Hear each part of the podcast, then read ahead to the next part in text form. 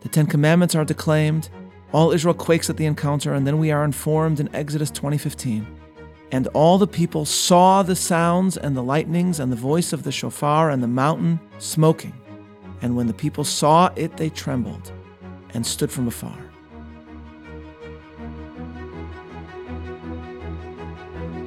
Welcome to Bible 365, Episode 23 Synesthesia at Sinai.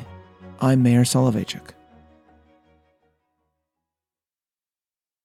In his memoir, Rabbi Shlomo Goren describes the moment when, as then chief rabbi of the Israel Defense Forces, he accompanied the IDF into the old city of Jerusalem during the Six Day War. Because the Bible describes the sounding of the biblical horn called the shofar as Israelites go into battle, Rabbi Goren took a shofar with him. He writes that, quote, As I made my way forward, I began to utter a prayer in between shofar blasts and shouted to the soldiers, In the name of God, take action and succeed. The soldiers did succeed, ultimately ending up at the Kotel, the Western Wall, as the shofar continued to sound, only now expressing Jewish jubilation. It is one of the most famous shofar blasts in Jewish history, a central feature of the most miraculous modern moment in the story of the Jewish people. Yet, precisely because of its importance, I have always found Rabbi Goren's choice of particular shofars somewhat curious. Anyone who knows their shofars understands from photographs that the one that he brought along into Jerusalem was relatively small. Why did Rabbi not bring a more impressive horn to Jerusalem to herald its liberation? The answer, I later learned, lies in a story that allows us to understand how the haunting sound of this seemingly primitive instrument is often nothing less than an echo of Sinai itself. It is at Sinai that Israel encounters and covenants with God and the Decalogue is declared. Truly analyzing the Ten Commandments would require a lecture series in itself. In fact, that is the very last lecture series that I did for Tikvah. Suffice it to say that these commandments stand together as an exquisite embodiment of the entire Torah by referencing both our obligations to God and to each other, encompassing faith and morality, requirements both ritual and ethical, obligating us to sanctify the Sabbath and to sanctify human life, and, in the Jewish enumeration of the commandments, the obligation that stands at the center, bridging the obligations that will be etched on the first of the two tablets and those on the second, is honor thy father and mother, for it is love and reverence for family, for those who came before, that is central to the transmission that is at the heart of Israel's faith. Today, however, I wish to address the entrancing, mystifying, and ultimately miraculous description of the Sinai experience. By the time that Israel arrives at this mountain in the desert, it has already experienced the overthrow of an empire and the splitting of a sea, and yet we are still informed that what is yet to come is somehow singular. Exodus chapter 19, verses 9, 16, and 19. And the Lord said unto Moses, Behold, I come to thee in a thick cloud, that the people may hear when I speak with thee, and also in thee they will believe forever. And it came to pass on the third day when it was morning, that there were thunders and lightnings, and a thick cloud upon the mount, and the voice of a shofar exceedingly loud, and all the people in the camp trembled. And when the voice of the shofar grew ever louder, Moses spoke, and God answered him in a voice.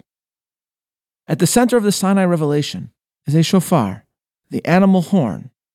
It is a seemingly simple instrument, but all who have heard it know of its raw, primitive power. What does its sound signify for Judaism? I happen to have an exotic shofar collection, which include the horns of an eland, an ibex, an oryx, a red hartebeest, and many others. I started my collection when I purchased several shofars from a rabbi while touring in South Africa. And then I flew back home with them, and when I transferred planes in London, I ended up having to unpack my bag, and the security agents took a long look at my various shofars. And, perhaps suspecting that I was some sort of pernicious poacher of exotic animals, they said to me, What are these? And I said, They're instruments. They're part of my religion. And, as I recall, the security guard said, What religion is this? So, what exactly is this instrument? Why is it so central to our religion? In the ancient world, the shofar was a horn of coronation, utilized in the Bible, especially when there was a question as to who is the true king. Thus, when David's son Adoniyahu seeks to claim the kingship, the prophet Nathan takes Solomon and sounds the shofar to signal the anointing of the true king. Thus, the shofar of Sinai heralds here the arrival of the one true king. The significance of the sound of Sinai is that God is the King of kings, the sole sovereign of the history of humanity. For Jews to sound the shofar in battle, in prayer, and celebration is to acknowledge this fact. Fascinatingly, Rabbi Goren in his memoir recounts a mysterious visit right before the 1956 war in which Israel captured the Sinai.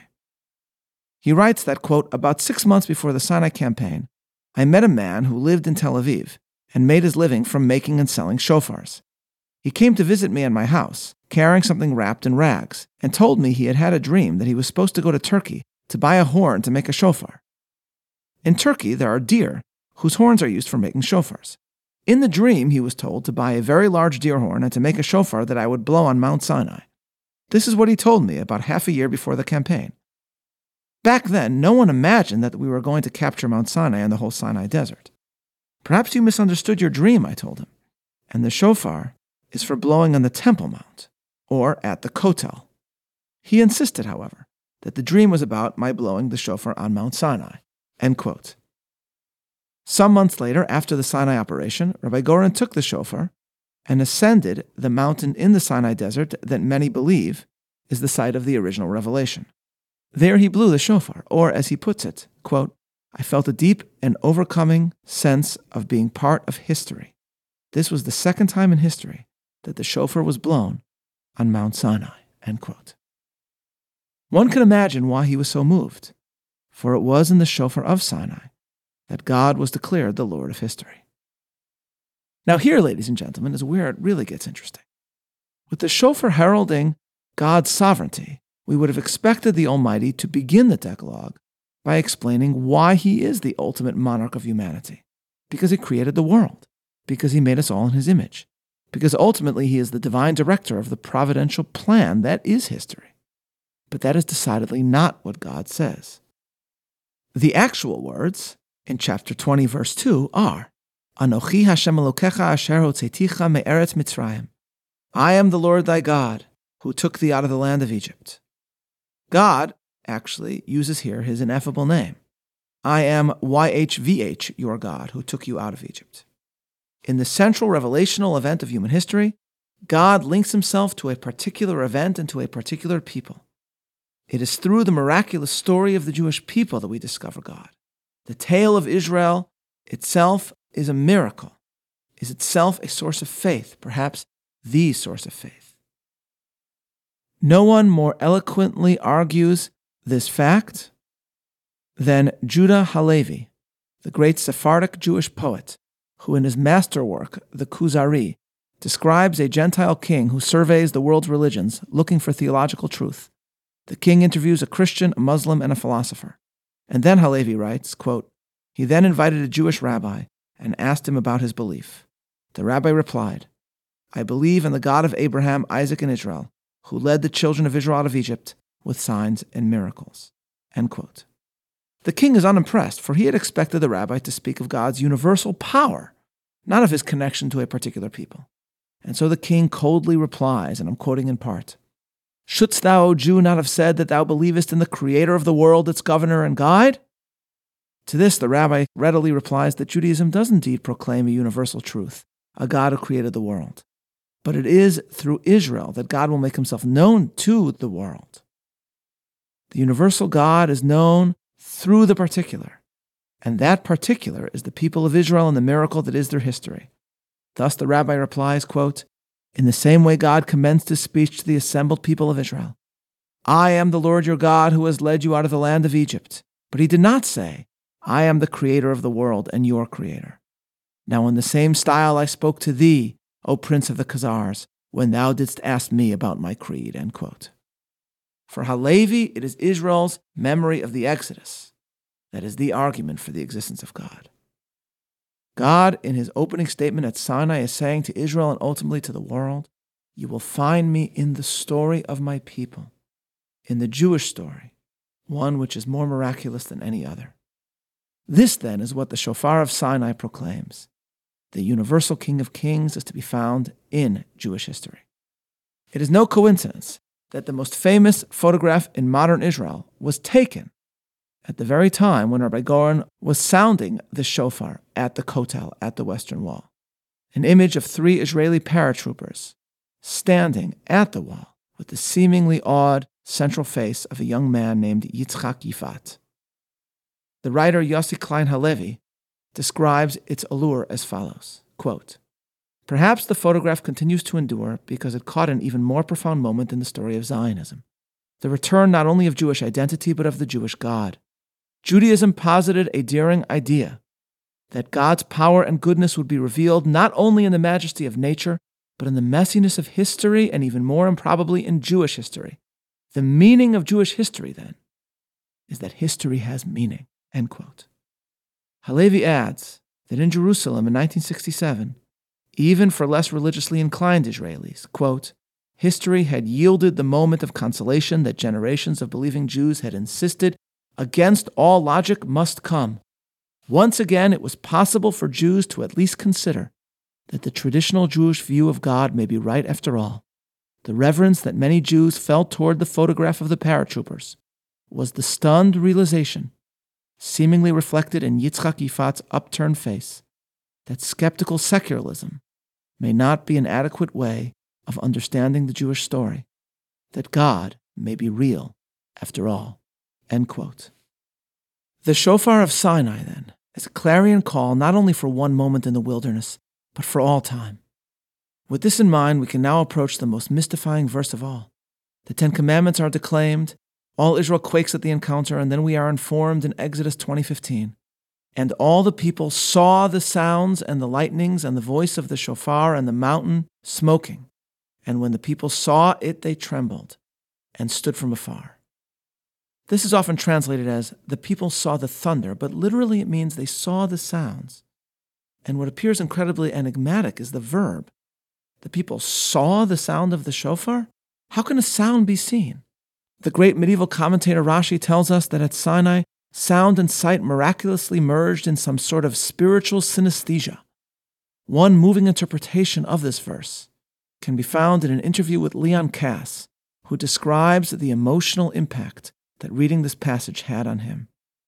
He begins by reflecting, and I'm quoting Dr. Kass Can a reader vicariously, or maybe not even vicariously, experience the awe of the children at the mountain? I'm inclined to say yes. That's partly in the spirit in which I like to read. I try to imagine myself along on the journey. Not, by the way, as Moses, but as one of the assembled. Kass adds that the commentators are at pains to say that saw means perceived, but I want to say this was a phantasmagoric experience in which all the senses are simply overwhelmed. Kass further reflects, quote, out of this disquieting experience, a voice from out of the text addresses us. If we have ears to still listen, and addresses us in ways that partly depend on us going on this journey with the ex slaves, but partly appealing to us as individuals with minds and hearts who can be moved by what we are summoned to think and do. End quote. And Kass reverently remarks, I'm in awe of the text. I can't believe it. I can't believe that it's speaking to me and that it's doing to me what it's doing to me. The sound of Sinai is not only heard, but seen. It is not only for ancient Israel, but also for us. To say that Israel saw the sounds is to express that these sounds are unlike all others. The voice of the shofar, the thunder, and the divine voice itself are unlike other sounds. They break all barriers. They call out not only to ancient Israel, but to us. Deuteronomy describes the sound of Sinai as kol gadol velo yasaf, which can be rendered as a great voice that does not cease. If the divine declamation continues to resound, and if the sound of Sinai can be not only heard but seen, then that signifies to us that the awe inspiring presence of God can still somehow be sensed in the Jewish story. Deuteronomy describes the sound of Sinai as Kol Gadol Velo Yasaf, which has been rendered by some as a great voice that does not cease. If the divine declamation continues to resound, if the sound of Sinai can be not only heard but seen, then that signifies to us that the awe inspiring presence of God can still somehow be sensed in the Jewish story that the seemingly awestruck face of Yitzchak Yifat at the Western Wall in Jerusalem ought to embody the reaction of every one of us. Rabbi Goren appears to have treasured the enormous shofar that had been given to him by the Turkish Jew, who had seemingly prophetically proclaimed that he would sound the horn on Sinai itself. When Israel went to war in 1967, Rabbi Goren took his horn with him into battle. He went initially to the Egyptian front, and there his jeep was struck by a shell, and the shofar was destroyed. The rabbi survived, and he made his way to Jerusalem. He reports that, quote, My shofar had been burnt on the outskirts of Gaza. Since I knew that on this day we would be liberating the old city and reaching the Kotel, at around 4:30 in the morning I hurried to the home of my father-in-law, who had a synagogue attached to his home. I need your synagogue's shofar, I told him when he opened the door to the sound of my knocking. We are going to liberate the Kotel. He became so emotional that he began to cry, but he climbed onto a table. The shofar was tucked away high up in a cupboard, and he gave me the shofar. I took it and rushed back in the direction of Rockefeller Museum, and from there I began the climb toward the old city. End quote.